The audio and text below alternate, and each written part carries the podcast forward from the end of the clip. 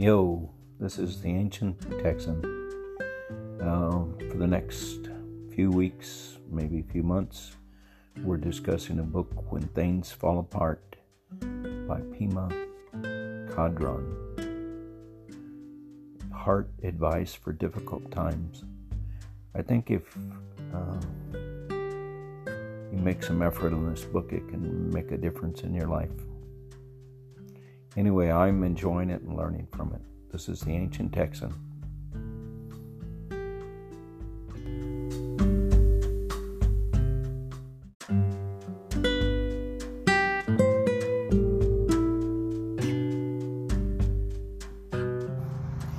Yo, this is the Ancient Texan, middle of the month in June twenty twenty. Uh, sitting out on my front porch, big white clouds, uh, kind of, I want to call them Columbus clouds, that's what I called them as a kid. Um, thunderstorms maybe this afternoon. And we're continuing the book, uh, When Things Fall Apart, by Pema Chödrön or something similar to that. This chapter is chapter nine, Six Kinds of Loneliness. She uses loneliness kind of a, as a state of being, uh, being with yourself. Not so much um, whether other people are around or not, but whether you're allowing yourself to be with yourself and feel whatever you're feeling instead of covering it up or masking it. I found this chapter hard because she doesn't, she kind of um, uses this word loneliness in a in a way that I'm not used to, and kind of leaves it up to you to figure out what she's talking about. But I also think it's chapter's hard, but I also think it has some really good stuff in it. And I may break this up into two sessions, we'll see, because I try to keep them under a half hour, and it's uh, easy to babble on for longer than that. Usually we regard loneliness as an enemy. Heartache is not something we choose to invite in. It's restless and pregnant and hot with the desire to escape and find something or someone to keep us company. Loneliness is restless and pregnant and hot with the de- with the desire to escape and find something or someone to keep us company. Uh, this kind of happens with me most evenings. Um,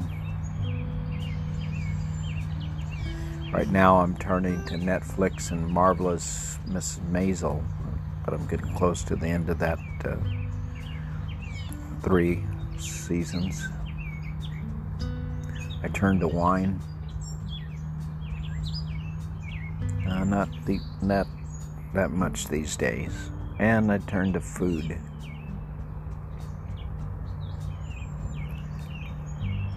The mind with no reference point does not resolve itself, does not fixate or grasp. How could we possibly have no reference point? To have no reference point would be to change a deep-seated habitual response to the world, wanting it to make, wanting to make it work out one way or another. If I can't go left or right, I will die. That being with yourself and without going somewhere, without having the to-do list in front of you or the next flit, next fit Netflix video to turn on. We're alone cold turkey with all the edginess that we've been trying to avoid by going left or right. That edginess can feel pretty heavy, being with yourself. However, years of going to the left or right, going to yes or no, going to right or wrong, has never really changed anything.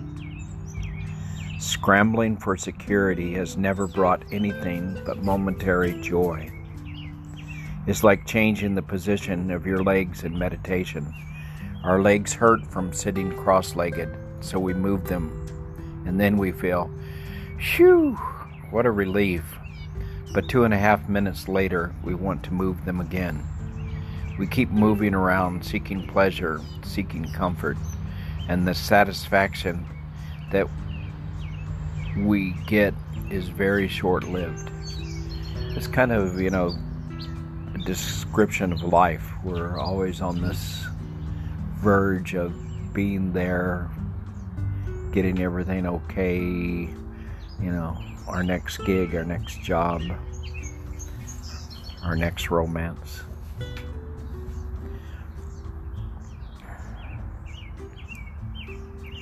We don't hear much about how painful it is to go from being completely stuck to becoming unstuck. The process of becoming unstuck requires tremendous bravery because basically we are completely changing our way of perceiving reality, like changing our D N A. We are undoing a pattern that is not just our pattern, it's the human pattern. We project onto the world a zillion possibilities of attaining resolution. We have whiter teeth, a weed-free lawn, a strife-free life, a world without embarrassment. We can live happily ever after. This pattern keeps us dissatisfied and causes us a lot of suffering. Resolution. Wow, what a big damn word. I just get this thing sorted out at work and get this thing resolved. Then I'll hit that patch of smooth sailing where it's not really what's happening at work, it's what's happening in ourselves about what's happening at work. And it's always happening inside ourselves. There is no happening except what happens inside your, between your two eyes. As human beings, not only do we seek resolution, but we also feel that we deserve resolution. That's the truth. Not only do we deserve resolution, we suffer from resolution. That's a little harder to swallow. We don't deserve resolution. We deserve something better than that. We deserve our birthright, which is the middle way, an open state of mind that can relax with paradox and, and ambiguity. To the degree that we have been avoiding uncertainty, we're naturally going to have to withdraw. We're naturally going to have withdrawal symptoms. Withdrawal from always thinking that there's a problem and someone, somewhere, needs to fix it. Wow. Boy, look at the, our news cycle. Always thinking there is a problem and that someone, somewhere, needs to fix it. Wow, that doesn't describe the life in America. Maybe in Ireland, I don't know. Also, I had saw I had some listeners from South Africa. Welcome. Jamaica, even. I'm guessing things are pretty much the same there, too. The middle way is wide open, but it's tough going because it goes against the grain of that ancient neurotic pattern that we all share. The middle way being neither left nor right, but just sitting right there with something. When we feel lonely, when we feel hopeless, what we want to do is move to the right or left. We don't want to sit and feel what we feel. We don't want to go through the detox. Yet the middle way encourages us to do just that. It cur- encourages us to awaken the bravery that exists in everyone without exception, including you and me. Wow.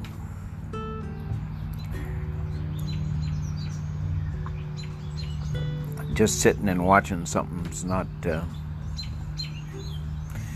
being with something, being with myself is probably not my, I have to agree, this describes me. I do not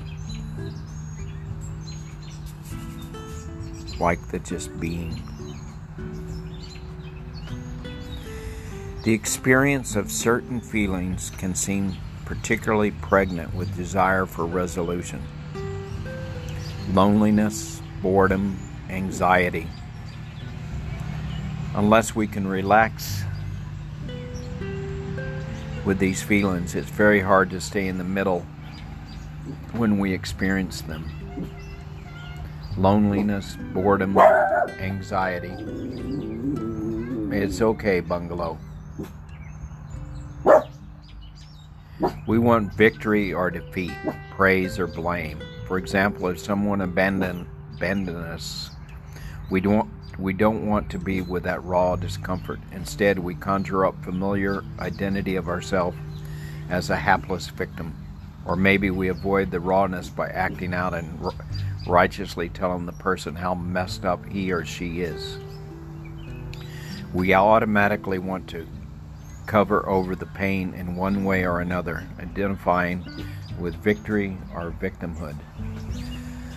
Uh, this is talking about how when we split up and we have all those really bad feelings, and the tendency there is to blame the other person for why the relationship didn't work, or and be the victim, or we want to claim victory and blame them. It, it becomes a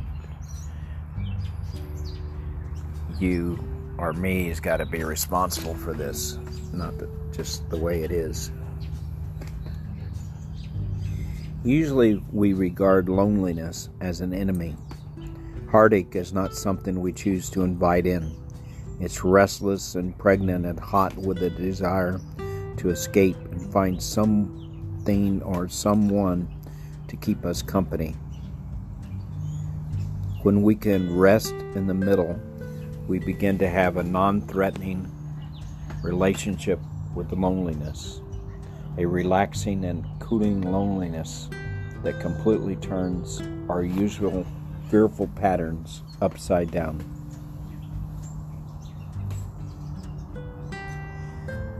Oh, and here she gets into next in a way of describing six ways of describing this kind of cool loneliness. And she uses the term, I'm convinced, cool loneliness to be with this this idea of sitting with yourself and being okay with being with yourself and not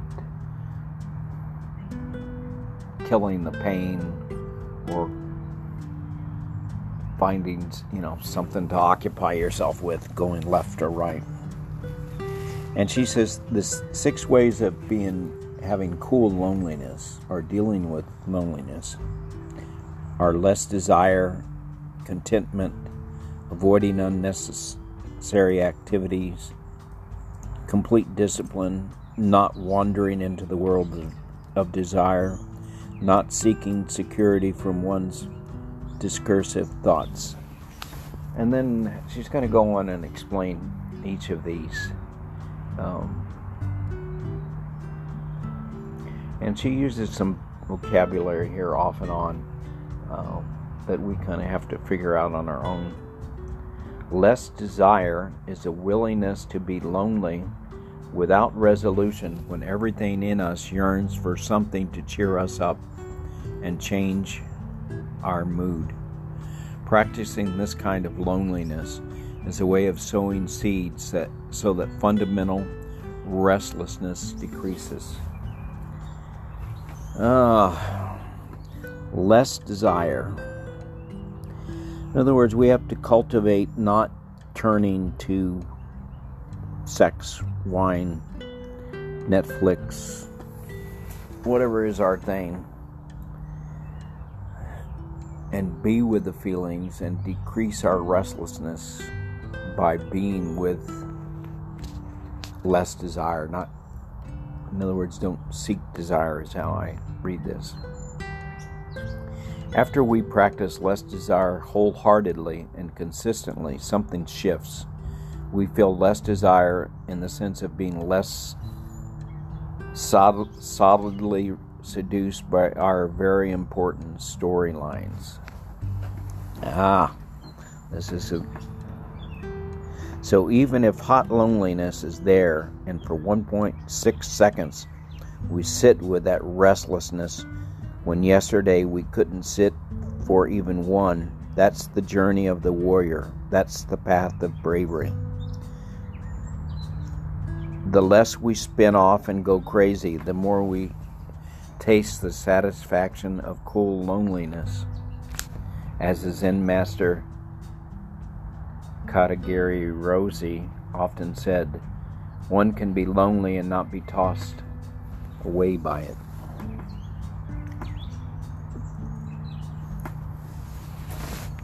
The second type, kind of loneliness, is contentment. When we have nothing, we have nothing to lose.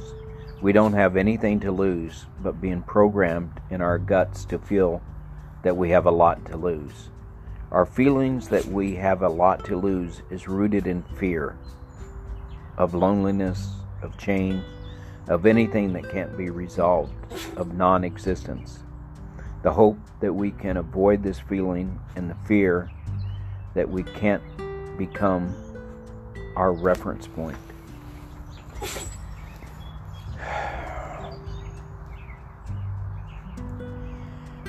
We get programmed by our gut to believe we have a lot to lose. Something happens and we believe it's the end of the world. Um, and fear drives this feeling that we have a lot to lose, that what we're dealing with can't be resolved. And in the extreme, our mere, our whole existence is at stake. And we fear we can't be our own reference point.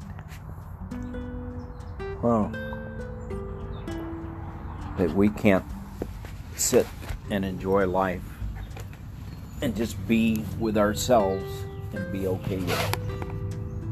Hmm.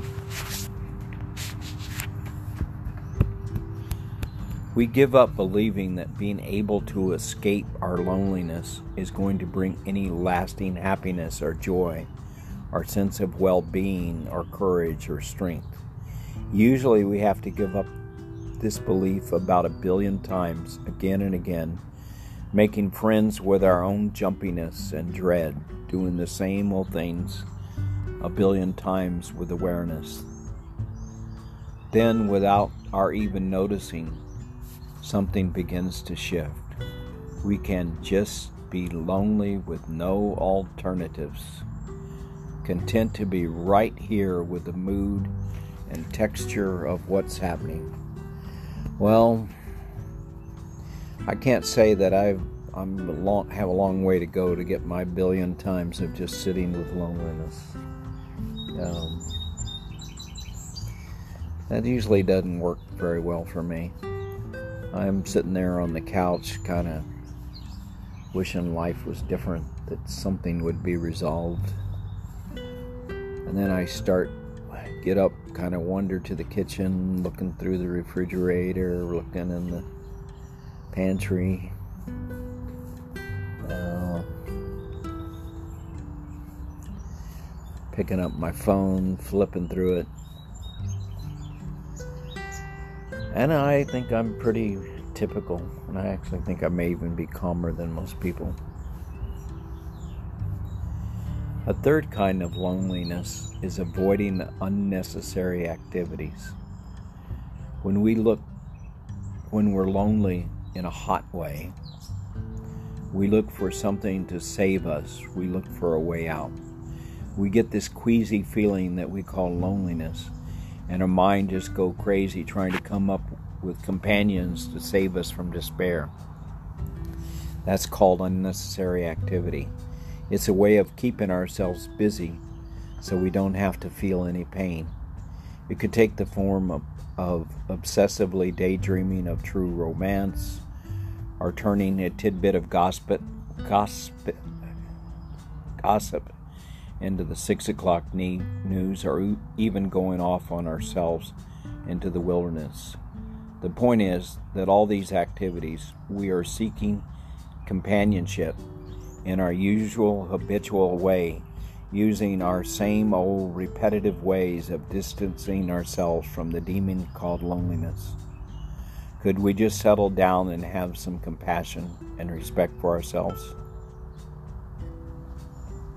Could we stop trying to escape from being alone with ourselves? What about practicing not jumping and grabbing when we begin to panic? Relaxing with loneliness is a worthy occupation. As the Japanese poet Ryokan says, if you want to find the meaning, stop chasing after so many things. I think I'm going to... There's a lot in what we've just read. Um, I think I'm going to split this chapter right here. Um, for myself, it's easy while I'm sitting here right now in the middle of the afternoon with my dog in my lap and talking on this podcast, and I've got activities and I'm doing stuff. When evening comes and all those activities haven't resulted in resolution of my taxes getting paid and getting the next chapter written in my book, and you know, all the things that, you know, never get resolved in life. Uh, and I'm sitting there on the couch, and I've kind of given up accomplishing and saving the world for the day. Then I f- is when I face my loneliness.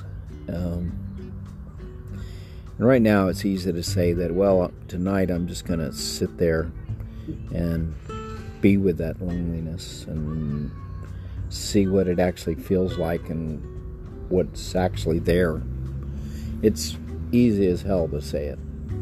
But tonight, when that happens, if it's a typical night, I'll last a couple of minutes.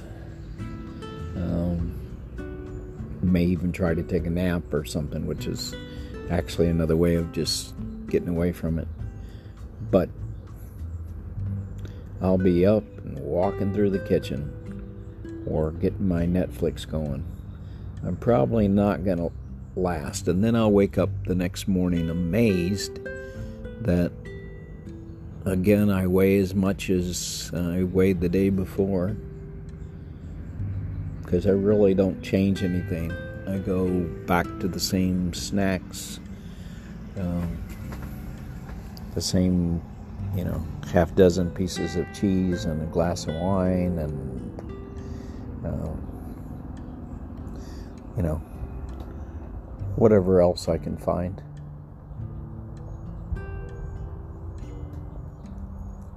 I think I'm going to try to, ancient Texans probably going to try to sit there, give myself a goal of kind of sitting there five minutes, not doing anything, maybe doing some meditation and just being with myself.